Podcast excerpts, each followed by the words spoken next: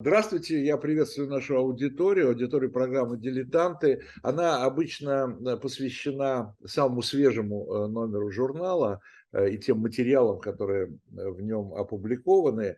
Сегодня у нас такое исключение из правил. Мы сегодня будем говорить о человеке, который будет героем следующего номера, даже я бы сказал, следующих, я бы даже сказал, следующих номеров нашего журнала – поскольку, конечно, уход э, Михаила Сергеевича Горбачева э, мы не могли пропустить, я имею в виду с точки зрения нашего исторического журнала, вот я в данном случае именно подчеркиваю слово исторического журнала «Дилетант», и, конечно, у нас будет много материалов, посвященных Горбачеву и перестройке. И вот этим о, о будущем, ну, не, конечно, не о материалах, а об этом явлении, я бы сказал, нашей жизни, явлении 20 века, в первую очередь, под названием Горбачев, мне захотелось сегодня поговорить э, с гостьей, собеседницей моей э, Ниной Хрущевой, э, профессором Нью-Йоркской новой школы, да, правильно я сказал, Нина, да, новой школы Нью-Йорка, а, и э, я бы еще, конечно, обязательно представил, хотя все это уже знают, еще в одном качестве, э, как внучку Никиты Сергеевича Хрущева, именно потому, что мне кажется, что э, Хрущев и Горбачев, у них очень много схожего в судьбе, и вот, может быть, мы сегодня поговорим о том, что будет ли схожей их судьба уже после ухода из жизни обоих. Да? Э, первые комментарии, э, в первых комментариях, в первых оценках, которые прозвучали э, после смерти Горбачева, конечно, преобладают вот сегодня, да, спустя несколько дней после того, как его не стало, конечно, преобладают, как мне кажется, эмоции, и даже и в большей степени политика. Но политика актуальная, сегодняшняя. Да? А я бы хотел вот поговорить сегодня с Ниной о, э, хотел сказать Хрущеву, о Хрущеве, о Горбачеве, о Горбачеве, э, ну, не, не, не с точки зрения сегодняшней политики, а с точки зрения его места в истории. Да, я вот не знаю, получится, не получится, может, что-нибудь лучше найду. Мне даже хочется назвать там статью в журнале Э, э, ушел, э, там ушел Горбачев, да, ушел Михаил Сергеевич, ушел в историю. Да, он, как вы считаете, Нина, это историческая личность? Ну, такой самый простой вопрос. Ну, конечно, и такой, в вашем вопросе уже и ответ, как говорил сам Михаил Сергеевич часто. А, а, конечно, исторической, он был исторической личностью в 89 году, когда он не послал танки в, а, в Восточный Берлин, как вы помните, когда его просил Николай Чаушеску, что обязательно нужно спасать Польшу, нужно обязательно спасать, спасать социалистический блок, и э, он сказал, я не, по, не буду, потому что я уже обещал Гельмуту, то есть Гельмуту Колю, э, тогда канцлеру Западного Берлина, и я обещал э, Гельмуту, и поэтому э, танки я посылать не буду. То есть он уже тогда стал исторической фигур, фигурой, ну, помимо многого всего, всего другого. Э, и да, он ушел в историю, и с моей точки зрения все-таки даже трудно сейчас, во всяком случае, разделять от сегодняшнего дня, потому что его уход заключил э, тот период времени, который он для нас сделал. Это сказал Дмитрий Муратов, э, как вы, наверное, видели, он сказал, что вот эти были 30 лет, они были мирные, они были довольно свободные, это был огромный подарок, и другого такого подарка не будет. Я думаю, что все-таки будет, потому что все-таки Хрущев, как вы сказали, Горбачев, как вы сказали, вышел Э, вышел из Хрущева, и даже вот те слова э, уже теперь исторические, которые мы о нем помним, гласность, перестройка, новое мышление, э, как я не так давно, и вам я об этом говорила. Мышление это было, мышление. Мышление, да, новое мышление, политическое мышление. Как я недавно а, обнаружила, Александр Николаевич Яковлев, прораб перестройки, они штудировали документы 20-го съезда, 21-го съезда, 22-го съезда, хрущевских съездов, и оттуда вынос... как-то выискивали такие моменты важные, которые теперь можно будет теперь, тогда, в 80-х годах, во второй половине 80-х годов, можно будет использовать как, э, как создание вот этого нового, э, нового мышления. То есть, э, конечно, этот поверх будет, к сожалению, мы будем старше, кого-то уже не будет. Сам Михаил Сергеевич увидел конец своей эпохи, это тоже, в общем, исторический огромный, огромный исторический момент. А, и, в общем, конечно, его смерть не могла, не, как бы она не могла прийти в более э, значимое время. То есть, если бы, например, знаковое, он да, скорее. 10 знаковое лет назад, время.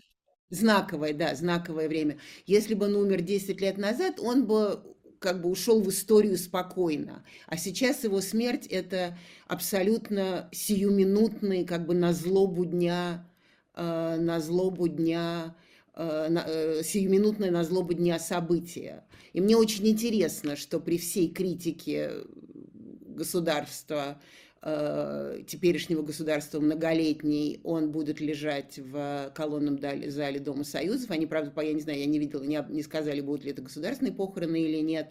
Э, но, в общем, видимо, решили все-таки этот образ свободы апроприировать в кремлевскую копилку, э, во всем случае, на, на какое-то время пока тоже. Да, ну, в случае, если бы Жириновский лежал в колонном зале, то. Ну, Жириновский наш друг и брат. А Горбачев э, разрушил то, что Владимир Владимирович сказал, это было э, геополитическая катастрофа. Хотя он вообще-то ничего не рушил. Ну, ладно, это, это, это, отдельный, это отдельный разговор.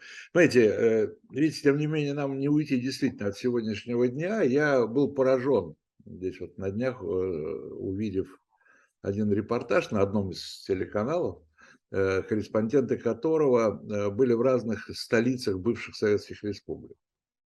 Это Литва, это Грузия, это Украина, кстати.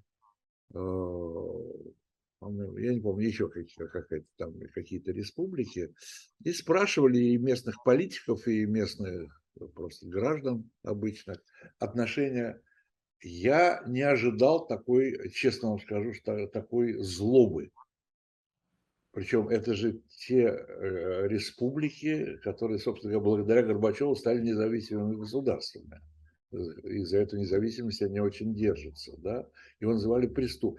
Я понимаю, у Литвы, там, у той же Литвы, там есть, а, а, ну, я хотел сказать, скелет в шкафу, это скелет в шкафу скорее у Горбачева, да, это событие в Вильнюсе, да, это, это расстрел. Э, но в любом и э, оправдать это не на, нельзя, да. Но надо понимать, что, что идеальных политиков, которые прямо вот прошли э, свой путь, тем более в наших условиях, да, в условиях России, как бы она ни называлась, империей российской или Советским Союзом, это практически невозможно. Да. А вот почему это отношение к сегодняшней России так выражается через отношение к Горбачеву? Э, или это вот э, у них такая уже историческая оценка, которой они будут придерживаться э, и в будущем?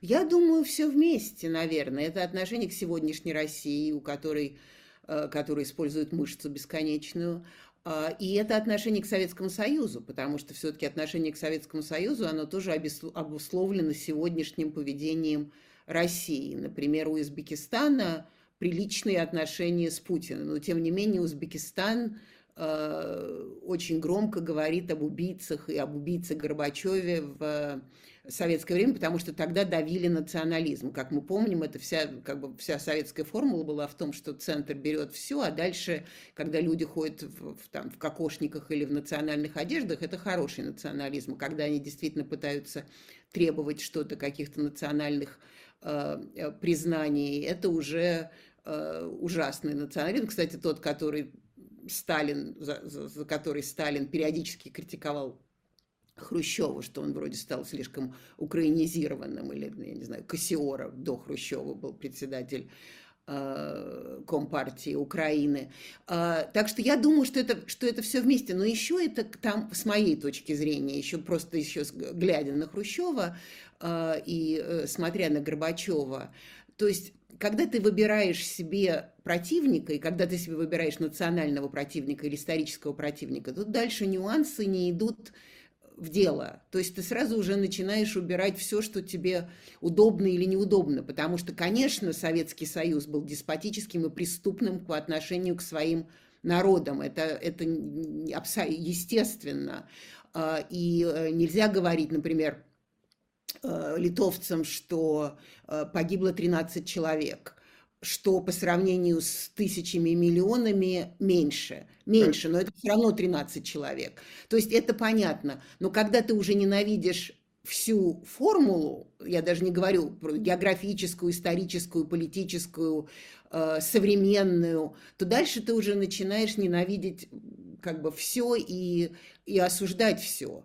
И э, еще к тому же, поскольку такие люди, как вы и я, Горбачева любим и ему прощаем, так же, как, например, очень многие такие люди, как вы, э, к Хрущеву хорошо относитесь э, и ему многое прощают, потому что как бы, кладут на чаша весов. Кстати, как Хрущев сказал, положит на, час, на чашу весов то плохое, что я сделала, то хорошее. И я надеюсь, это хорошее... по отношению к любому политику. Да, да, конечно, по отношению к любому политику. Но э, в этом случае, в случае Хрущева, в случае Горбачева, поскольку они были реформаторами, потому, поскольку они хотели все-таки эту си- деспотическую систему сделать меньше деспотической, особенно Горбачев, то есть поскольку они не выглядели как власть, это тоже еще очень важно – даже в пропаганде это всегда, то есть кто твой э, посыльный твоего э, месседжа, то есть кто, если он выглядит как власть, то ты будешь ему доверять, потому что он выглядит как власть. Если он выглядит как Горбачев, э, мягкий, добрый, э, с пятном на, э, на лысой голове, то э, ты уже дальше будешь сомневаться, потому что у него недостаточно напора и силы. И я думаю, что все это, в общем, э, вкладывает э, э, в тот образ, который эти люди себе создают. А главное, еще они, может быть, поскольку мы так его э, прославляем, это еще для них э, как бы разговор с нами сказать, что вот вы говорите, ваш Горбачев был такой секой пятый, десятый потрясающий, а вот посмотрите на нас. Например, ему сколько-то лет назад, он в интервью это говорил, ему вспоминали Эм, э, водочную винную компанию, что вот все вырубили, лозу и так далее. И он отвечал, я когда это прочитала, я просто, мы с ним, кстати, про это говорили раньше еще, и он мне сказал, ну это как твой дедушка, сказал он, это вот точно так же. Он же говорил не сеять кукурузу за полярным кругом. Но тем не менее все пошли и посели. Я тоже не говорил вырубать все. Я надеялся, что мы просто будем приучать э, русского человека, отучать от водки и приучать к вину. А тут вот взяли и пошли и все. То есть это вот такой еще абсолютизм нашей культуры, который на самом деле не только русский, он еще вообще часть вот этой вот как бы имперской формулы э, и литовской, и узбекской, и украинской и так далее. То есть ты или сначала терпишь все, а потом ты начинаешь все отрицать. Ну да, ну да, ну да. Кстати говоря, Укра... Украина, я вспомнил э, вот в этом репортаже, украинцы ему значит, пеня... пеняли за Чернобыль, за первомайскую демонстрацию, которая прошла, значит, э, которую не отменили и так далее. И правильно пеняли. Да, и я тоже помню, и я тоже помню, как он уже ну, уже вот в 2000-е, да, мы с ним говорили на эту тему, и он объяснял, он говорит, он говорит я не знал. Он говорит, не то, что мне клали, он говорит, то, что мне клали на стол, там, там, э, там, там ничего не было. Там не было, не было оснований ничего там волноваться там, и так далее. Ну да, ну произошло. Э, так, то есть они еще плюс ко всему живут вот в таком мире, э, который им создает его окружение. Да, их ну, это, как бы и этот мир создан ими тоже, что окружение... Да, конечно, конечно. Они тоже в этом виноваты, безусловно. Абсолютно, Абсолютно, потому что когда вот я сейчас, э, как вы знаете, пишу книгу про Хрущева, и я там обнаруживаю просто невероятно, то есть они не так уж невероятные, но в последние сколько-то лет э, своего правления он уже не знал. Он, например, он не знал про, э, про Гроссмана, что Гроссман, Василий Гроссман написал ему письмо, что его обыскивали, и что же такое мы, вы на 22-м съезде обещали, а меня обыскивает КГБ, как это может быть. То есть уже клали на стол то, что хотели положить на стол. И э, вся эта система, она, в общем, так и построена. И, кстати, Горбачеву нужно памятник поставить, я надеюсь, ему поставят и за это, и, и вообще такой в нашей памяти поставить памятник, что он все-таки эту систему старался разрушить, чтобы все-таки докладывали, чтобы говорили. И, кстати, я помню как раз, я очень хорошо помню, все мы очень хорошо помним этот момент Чернобыля, что, э, я помню, мы это обсуждали, что по сравнению с предыдущим информация вышла, она же раньше бы могла вообще не выйти. Могли вообще помолчать.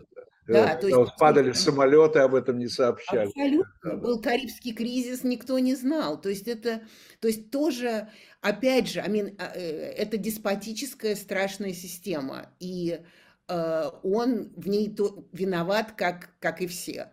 Но э, он ее все равно старался каким-то образом э, разрушить, э, смягчить, сделать более, э, более открытой, была гласность Э, благогласность и так далее. Поэтому, э, в общем, с моей точки зрения, проблема наша, что мы это все не, контекст, не делаем контекст. И э, контекст очень важен в оценке исторических ситуаций. Э, смотрите, это еще одна, ну, как хотел сказать, деталь. В общем-то, это, конечно, с одной стороны деталь, но довольно такая страшная деталь. И во время правления Хрущева, и во время правления Горбачева. Э, вот у Горбачева есть, как кто-то из журналистов, из коллег написал, э, у него были, вернее, полгода диктаторства. Это как раз когда произошла э, это Вильнюс, угу. это замена кадровая, да, когда Шеварнадзе и Яковлев ушли из его окружения. Шеварнадзе вообще публично заявил, что готовится переворот, и там, диктаторский переворот, что-то типа этого, э, и он ушел. Яковлев без публичных заявлений, но тоже ушел. Они, кстати говоря, оба э, до конца жизни, в этом я знаю точно про Шеварнадзе, были очень обижены, они не поддерживали отношения с Горбачевым. Ну, Шеварнадзе точно. Яковлев тоже не поддерживал. Да, Шеварнадзе точно. Вот. У Хрущева, я не знаю, ну, там мне трудно назвать, найти полгода, но у него тоже, у него просыпалось вот это, да, э, все характеристики такого, э, автори, по меньшей мере, авторитарного советского лидера, да. У него не полгода, я бы даже сказала, Да, я говорю, что у него, у него часто просыпалось это, да. Его, он, у него на каждое его демократическое действие практически сразу был откат или такой же сильный, или менее сильный, или в других областях, но это просто он, он абсолютно как зебра. Как это... говорит неизвестный, у него контрапункт шел прямо посередине его существования. Это что? Это какое-то виляние, это или это такая дипломатия там политическая э, для того, чтобы удержаться на плаву, поскольку понятно, что разные группы интересов, которые давят, Э, мы это, кстати говоря, поскольку все было публично, спасибо опять же Горбачеву, мы же помним все эти заседания съезда, и, по-моему, и партийный съезд, по-моему, впервые э, полностью показывали, где там были да, страшные... Конференцию показывали все при... 19 партконференцию. Приливали, да, да, да. При, приливали к радио, слушали. Да. Вы же видели, что там это не было единой, э, это да. не было организации единомышленников на тот момент, да? Вот что это э, и нужно ли и можно ли это им простить? Ну, история вещь такая. То есть, опять же, все в контексте. Что вы, кстати, мне бесконечно, о чем вы мне бесконечно напоминаете, э, когда я начинаю на дедушку злиться за его недемократические действия. Э, ну, система деспотическая, система авторитарная, система вертикали власти, они ее хотят э, разломать, разделить.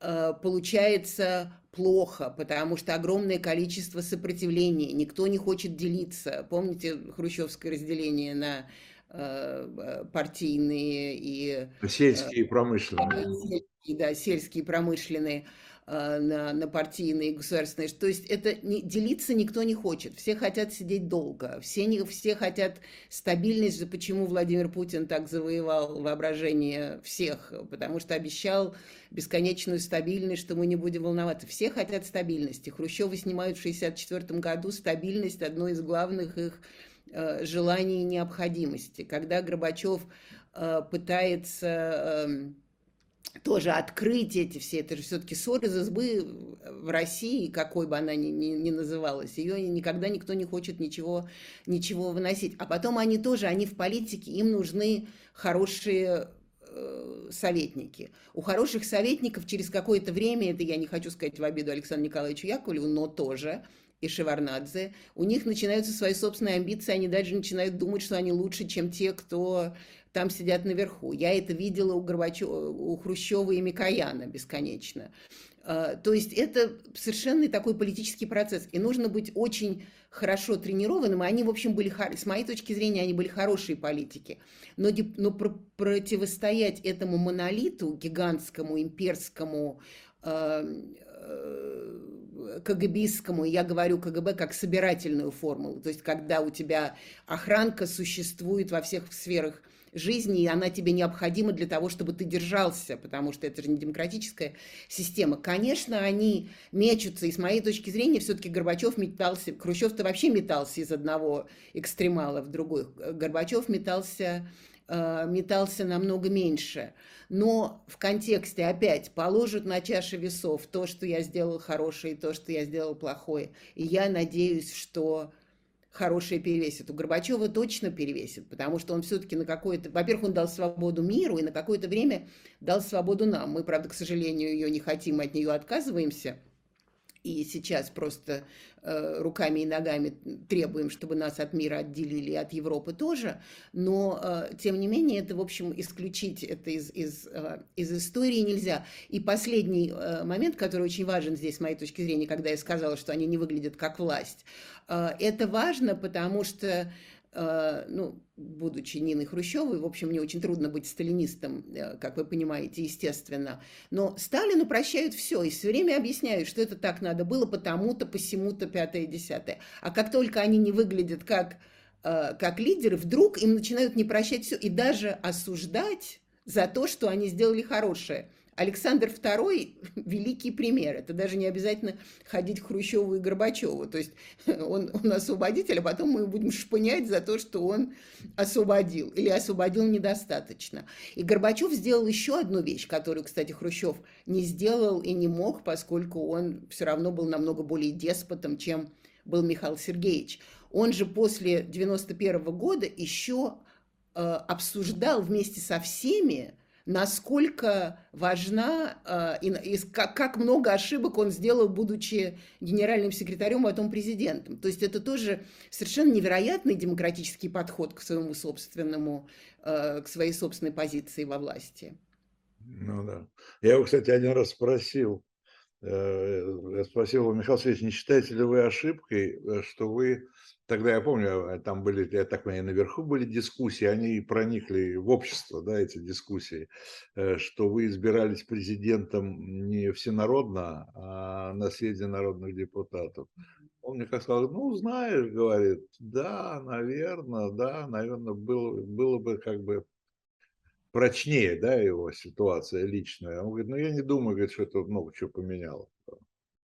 А потом, опять же, все время я, вот это меня, конечно, все-таки в истории и в нашей оценке истории потрясает, что все-таки э, надо смотреть на ситуацию, которая была. То есть, например, когда а, Хрущев осуждают... С сегодняшнего дня, с да, это очень дня. легко, нам потрясающе. Да. Хрущев, он недостаточно пошел в, в десталинизацию. Да вы с ума сошли. Он, то, что он сделал, уже само по себе невероятно, потому что был э, дикие протесты, и протесты и народные тоже. Сталин был, батюшка и все такое.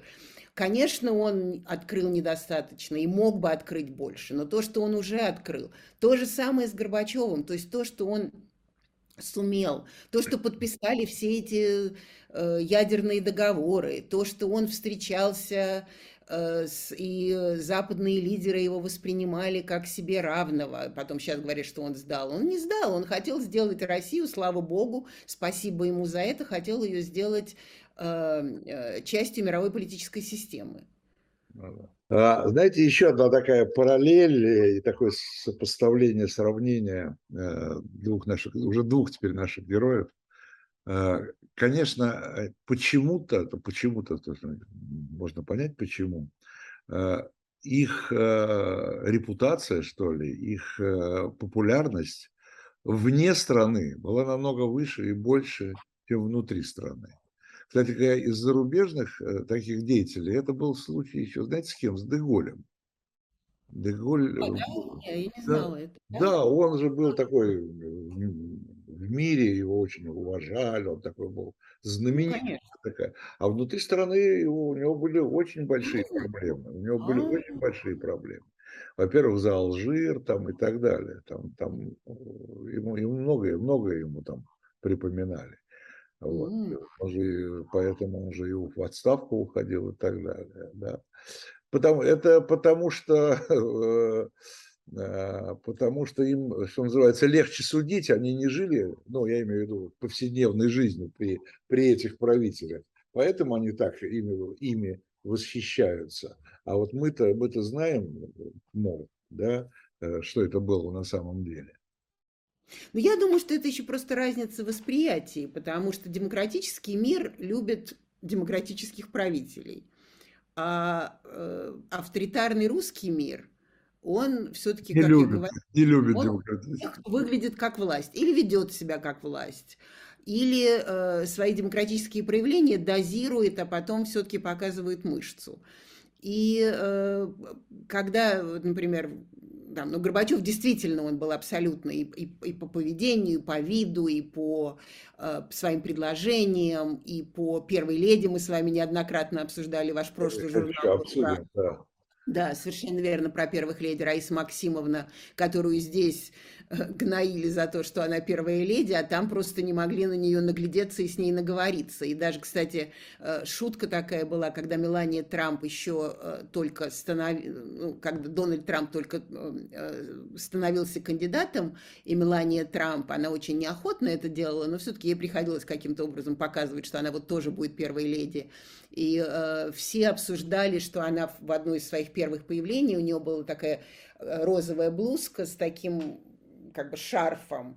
И все сравнивали, потому что это именно э, первый раз, когда увидели Раису Максимовну в западном мире, она была одета так. То есть вот что это за месседж Мелания Трамп посылает, такой 80-е 80 годы, что Трамп будет как Рональд Рейган, в общем-то, я, что вроде отношения с Россией будут и так далее. Ну, как мы с вами не раз обсуждали, что это э, такие очень сатл, то есть э, подспудные знаки в политике, это движение, мода и так далее. А это может быть же случайностью тоже?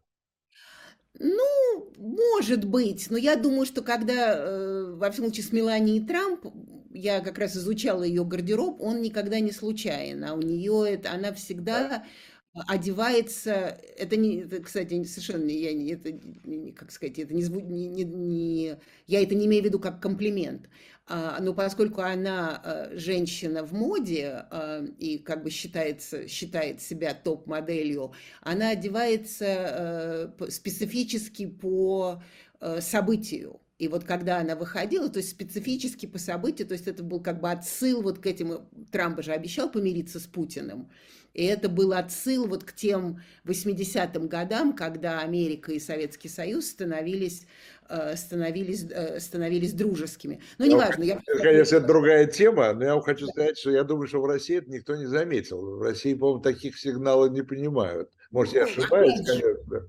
Нет, ну, возможно, но это, кстати, это, а, кстати, к вопросу о первых леди, мы с вами это обсуждали, это демократический институт. То есть, когда Нина появлялась как первая леди за рубежом, здесь никто и не знал, что она существует, а там она выступала по американскому радио и так далее, и давала интервью в газетах. То есть, на это вообще... На английском языке на английском языке. То есть это нормальная, и у Раисы Максимовны то же самое. То есть это нормальная работа, э, это неоплачиваемая работа, такая социально-политическая работа первой, первой леди. И, конечно, это, в общем, Запад абсолютно привлекало. То есть вдруг оказывалось, что их... Кстати, мы с вами это, вы мне этот вопрос задали, мы с вами это обсуждали, что когда Хрущев встречался с Эйзенхауэром в 1959 году, э, стояли Мэми Айзенхауэр, его жена, жена Айзенхауэра, и Нина Петровна, и они, в общем, были такие немолодые женщины в строгих платьях. Это потом, когда Нину Петровну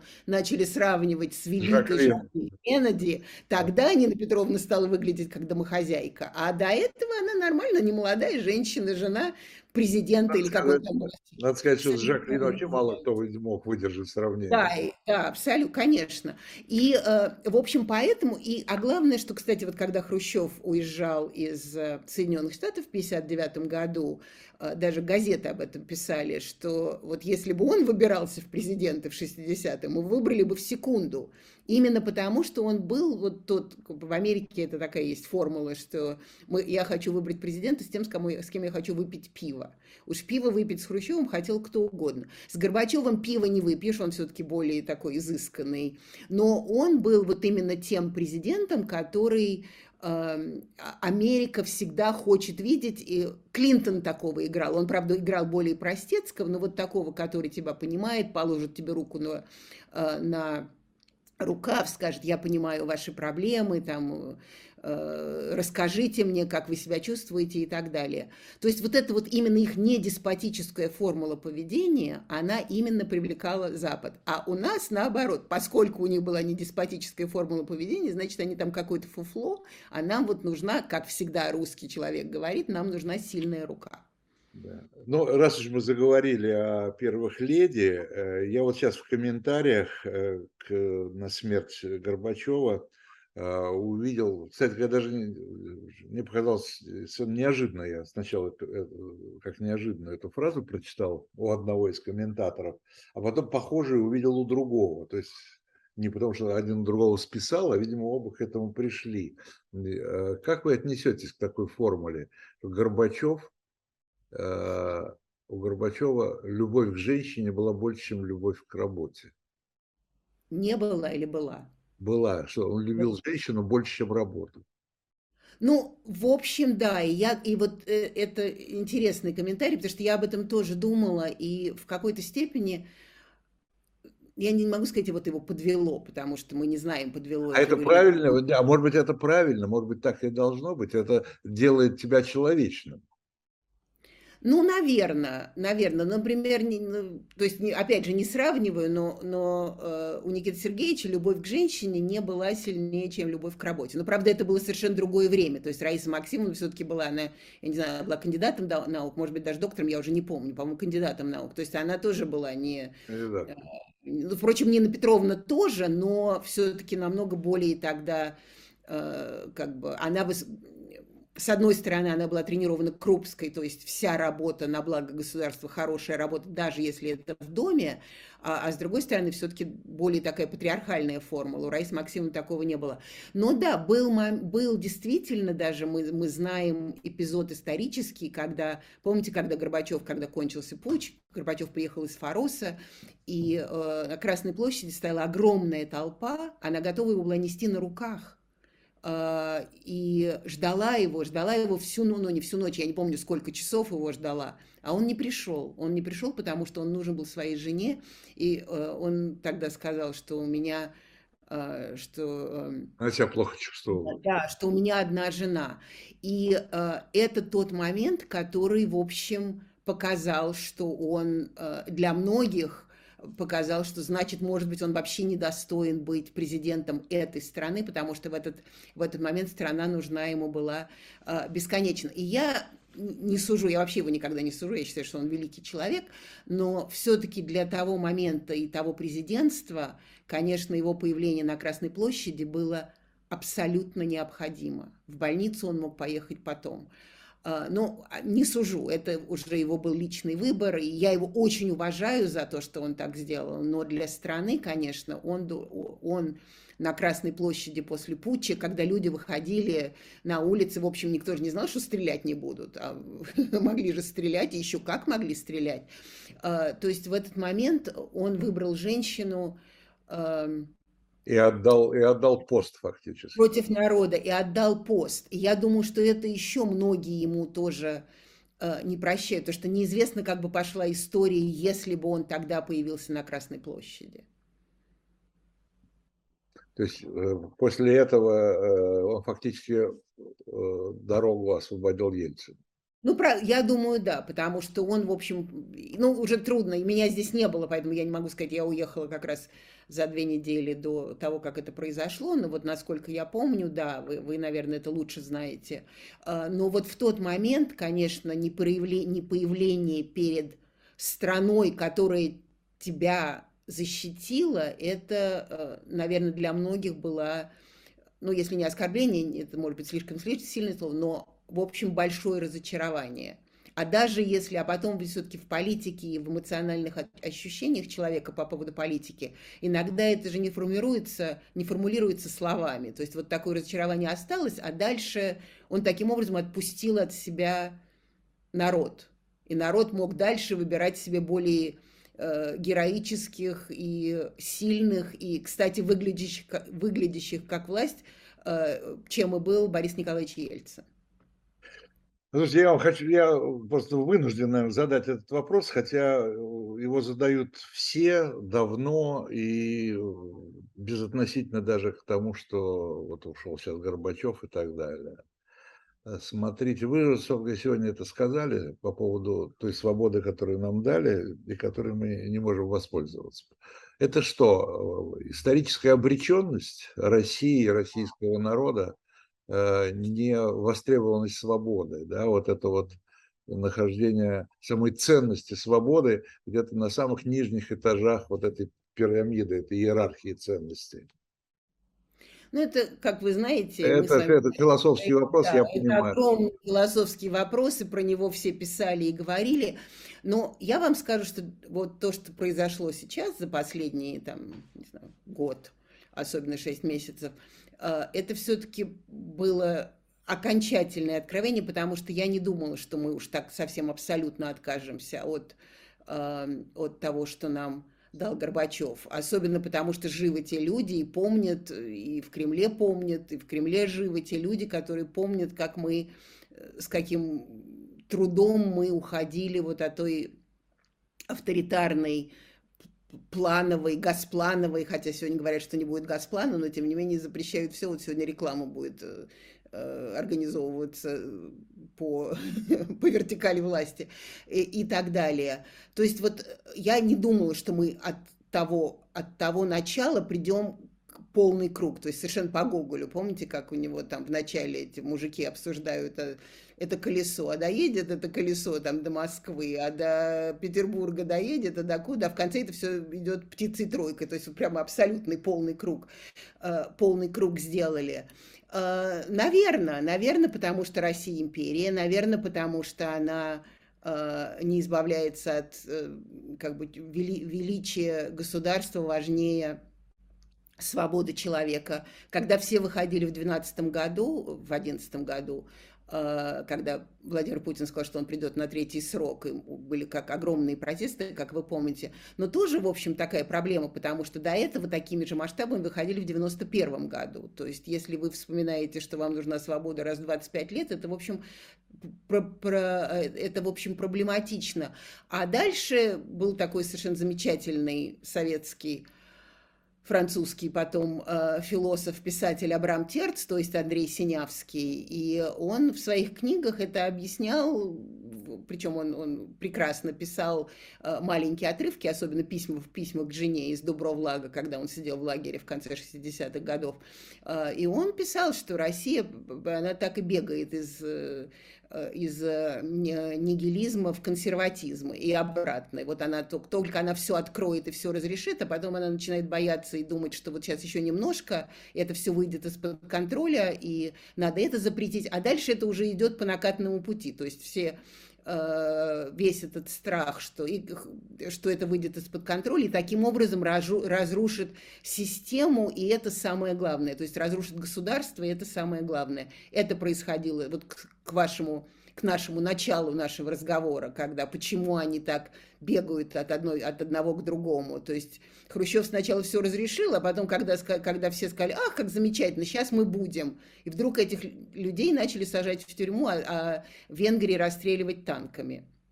Точно так же. То есть вот мы прямо по Синявску бегаем из э, нигилизма в консерватизм и так и не перестали. вот это вот меня, конечно, очень... Э, очень настораживает, потому что мы все время проходим по одному и тому же Гоголевскому кругу, от колеса к птицетройке, от колеса к птицетройке, а на прямую дорогу э, все-таки эволюционного развития мы, мы так и не выходим. Ну да, но здесь, понимаете, получается, получается вообще немножко какая парадоксальная ситуация вот в этом круге, да, в этом беге по кругу.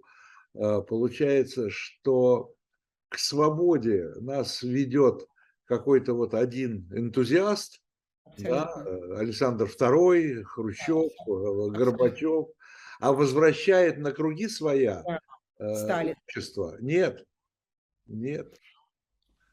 Само общество возвращается, такое впечатление. Такое да, впечатление, но... обществу это не надо. Ну, наверное. Но я все-таки думаю, что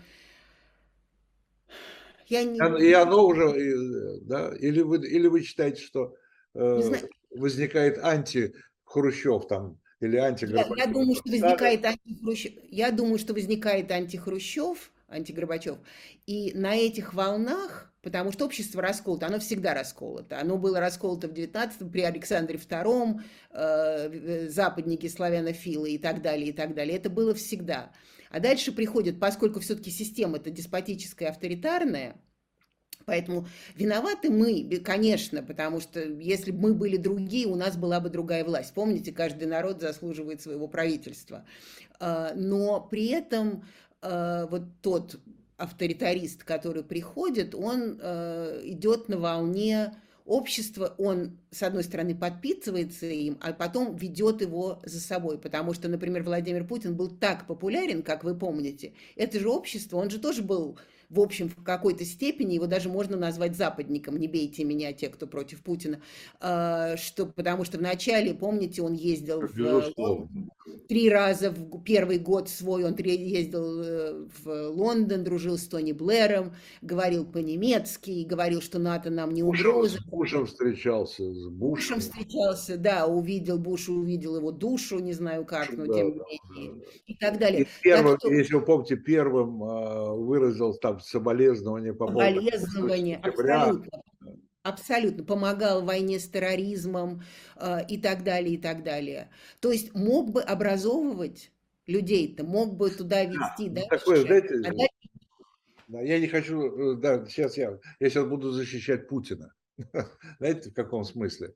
Э, мне кажется, знаете, знаете, там что получилось? Не защищать, конечно, а попытаться объяснить, Объяснять, да, да, что Э, по-моему, Путин просто обиделся на Запад, что он делает все, как вы правильно сказали, да, в самом начале, для того, чтобы дружить на равных, да, а Запад не принял его и, и Россию э, в качестве равноправного партнера. Ну, так ему, так ему кажется. Да, нет, но и в общем, и в общем он в определенной степени прав, что в качестве равно приняли в качестве партнера. А, но, с другой стороны, все-таки деспотическая история России показывает, что России нужно немножко дольше доказывать, что она действительно Э, равноправная. К сожалению, мы каждый раз. И опять же, вот возвращаюсь к вашему, э, к нашему началу разговора, к вашему замечательному вопросу, почему вот так. Потому что они же все обижаются. Это даже не обязательно должен быть Сталин-Pутин. Это может быть Хрущев-Горбачев, потому что Хрущев же тоже предлагал на 50 лет давайте сделаем мораторий на эти самые, на э, ядерные испытания, давайте откроем границы. В какой-то степени визы были тогда как раз был более или менее облегченный, э, облегч... вдруг открыли, визы можно было легче получать, стали приезжать сюда гости. Всегда. А потом вдруг раз, и просто один из примеров, и Эйзенхауэр посылает Юту. Бум, и Хрущев оказывается в полном Э, в полных проблемах, поскольку ему говорит, вот, вот ты хочешь тут мирное существование, а смотри, они какие сволочи и так далее. Он думает, ну да, ну ж какие же сволочи, правда. Я вот так со всей душой, а они. И вчера э, э у меня было интервью с CNN, и там были куски из, из, интер, из, из интервью Горбачева CNN. Это было страшно интересно, потому что Горбачев 99 -го года был совершенно не Горбачев 12 2012 года, потому что в 99-м он говорил, мы хотели, открыли, ну и даже 95-го, по-моему, 96-го, когда он, помните, сделал великий, с моей точки зрения, э, очень смелый шаг и стал баллотироваться в президенты. Это же тоже для бывшего советского, которого выкинули, э, найти в себе силы, знать, что тебя не выберут, и все-таки сделать этот демократический шаг, это огромный это как бы огромное направление в сторону демократии. И поначалу он говорил, он нам объяснял, что русскому человеку нужна свобода. Я не знаю, был ли готов русский человек к свободе, но я должен был это предложить и так далее, и так далее. И уже в, 12, в 14 или в 12 он говорит, что да, если Запад, Запад нас обманул со всеми этими экономическими советами, а, и они на самом деле, возможно, он не говорил так, возможно, они хотели, чтобы мы испытали трудности и так далее, и так далее. То есть, в конце концов, это не только Путин, они все проходят через это, потому что они хотят дружить и обниматься на равных, а Запад им говорит, да, но... Вы докажите нам еще. Да, во-первых, вы нам докажите, а потом мы, мы вам скажем когда на равных, а когда нет. Вот когда можно, а когда нельзя. А, и э, все-таки как президент империи, как, как лидер империи, потому что даже те, кто не хотят, даже Горбачев и Хрущев, те, кто не хотят быть деспотами, особенно Горбачев или империей, все равно они президенты империи, они все равно президенты этих огромных 11-часовых поясов. И э, дальше начинается вот тот откат, про который говорит Синявский. То есть сначала от нигилизма мы всех... И, о, кстати, у Синявского же тоже есть такая формула, что э, что э, как бы в русском человеке, как в русской каше, совмещается все. То есть у тебя и немец, и француз, и, и монгол, и татарин, и, и убийца, и последнюю рубашку отдаст, и так далее, и так далее. И, в общем, это, конечно, э, как говорил Борис Немцов когда-то, ведь сколько я сегодня цитирую, э, все на память. Как говорил Борис Немцов когда-то, что э, Россия – это географический мутант, то есть у нас просто шизофрения, она существует в самом генетическом коде. И э, это я, сказал, я, я бы сказал, в географическом даже. А не ну да, да, географический мутант и шизофрения в географическом коде и в генетическом коде, ну, конечно. Понятно, да, да, да. Потому что ты от Калининграда до, до Э, до Камчатки. Это все-таки тут это какая, вообще какой мозг может это охватить? Какой политик может это, э, может это каким-то образом привести к общему знаменателю? Да, но все пытаются, и, в общем, получается, что кроме, э, кроме авторитарного и такого, и, кроме авторитарной имперской модели, такое ощущение у всех, во всяком случае, правителей, что это единственная модель, которая как-то удерживает вот это вот этого мутанта географического. Да, но вместо, и вместо того, чтобы его, скажем, фед, фед, действительно федерализировать или каким-то образом сделать э, не вертикальным, они его все больше вертикализируют, потому что можно, ради бога, держите, но все-таки сделайте страх. страх. Вот, да, да, вот и дальше страх начинается... Распада, страх распада страх распада и страх вот то, то, что от чего страшно страдал Хрущев, что вот мы там Иван Денисовича разрешим, а Гроссмана э, «Жизнь и судьба» разрешить не можем.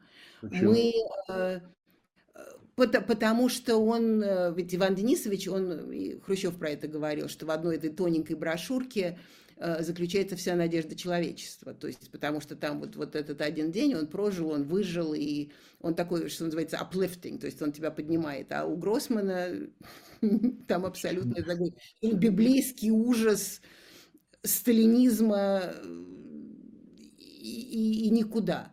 Э, и войны э, разрешить не можем. Там, я не знаю, э, вы сказали, по-моему, вы мне дали этот пример, «Чистое небо», да?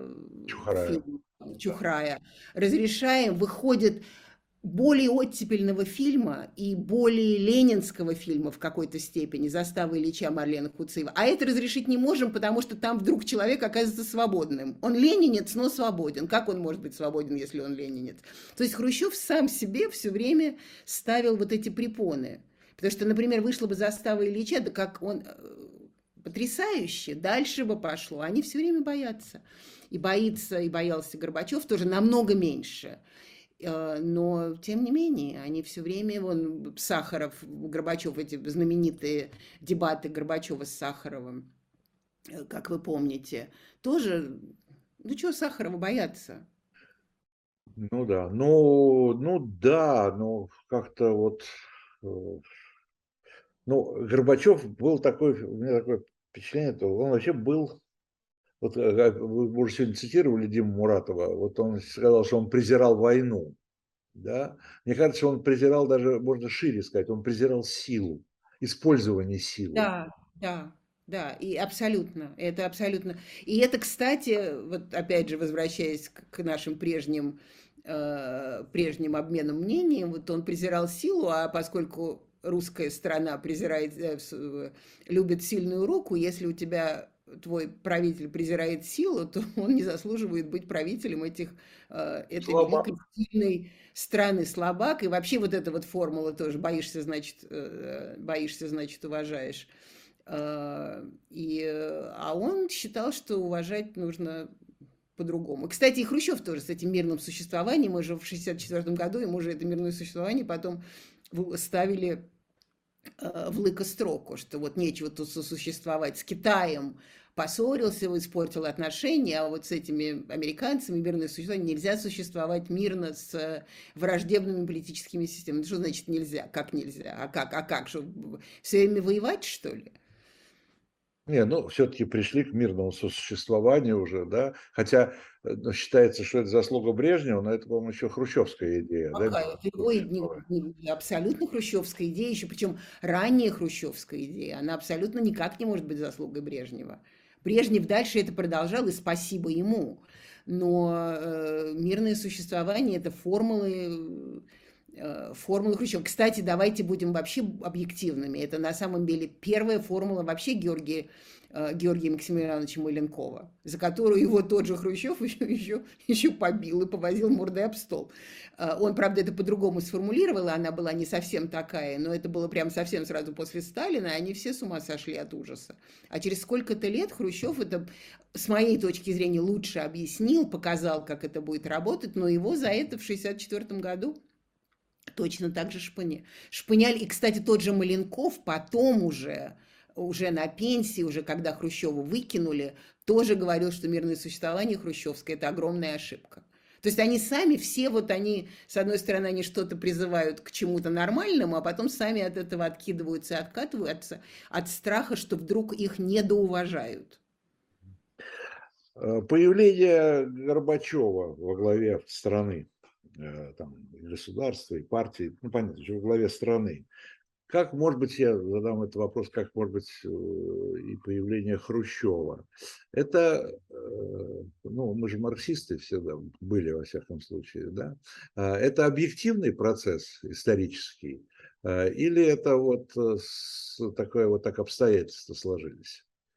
Ну, я думаю, ну, я не знаю, я думаю, что объективный. С моей точки зрения, это объективный процесс, потому что в, силу просто еще э, вот про эту шизофрению географическую и не географическую, э, это же все время смена, вот этот вот откат там, э, апрель когда, на Востоке, когда на Востоке день, здесь ночь. Да, да, совершенно верно. То есть вот у вас э, авторитарная власть сменяется демократической или, скажем так, менее авторитарной. А, так что да, я думаю, что когда просто во время Сталина совершенно был абсолютный дефицит человечности, все-таки пришел Хрущев был, безусловно, деспот, но человек, то есть который старался в себе этого по капле выживать этого раба, особенно в начале. Потом-то он уже сам уже решил, что ему все можно. А с Михаилом Сергеевичем, кстати, еще более интересно потому что э, это он говорил, что он вышел из Хрущева, они взяли все эти мирные э, э, мышление и перестройку и гласность и все такое. Но ведь последнее время огромное э, вышло огромное количество литературы, и даже в прекрасном спектакле Театра нации Горбачев Э, потрясающим. Э, там уже даже никто, вообще Хрущев вообще не упоминается, просто его нету из всех лидеров Советского Союза и России. Единственный человек, который не существует в этом спектакле, кстати, э, это Хрущев, и Горбачев вышел, как вы теперь наверняка уже тоже знаете, он вышел из Андропова. То есть Андропов Конечно, туда поставил, он хотел, он хотел вместо Черненко, да. э, и Трали-Вали, и вообще, и все такое, пятое-десятое. То есть, э, то есть практически Горбачев это ставленник КГБ.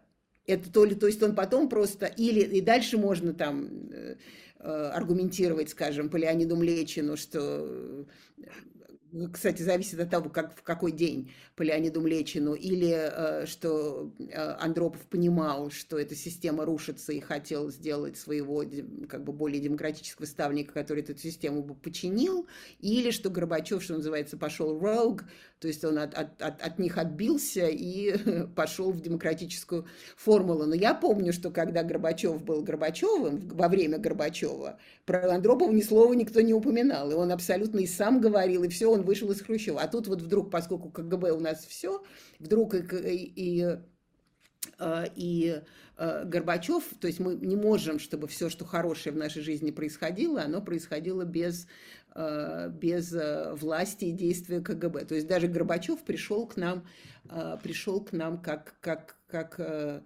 как КГБист, и просто там дальше что-то пошло, что-то пошло не так. Но я думаю, что это безусловно, это безусловно объективно. Если это, значит, если это объективный процесс, то вы хотите сказать, что с учетом Э, последний вопрос. С учетом всех традиций, о которых мы говорили, э, российских, э, с учетом всего, всех остальных факторов, можно ожидать нового Горбачева. И, в общем-то, нам и остается только, что там где-то наверху появится новый Хрущев, новый Горбачев, новый еще кто-то, да, а низы сделать уже ничего не могут. Можно ожидать, но конечно, в нашей ситуации оптимизм это, но э, я вообще на это смотрю как раз вот то, что можно ожидать, очень пессимистически. Скажу вам почему. Потому что я не думала, что мы дойдем до того момента, когда нам понадобится опять новый Хрущев и новый Горбачев.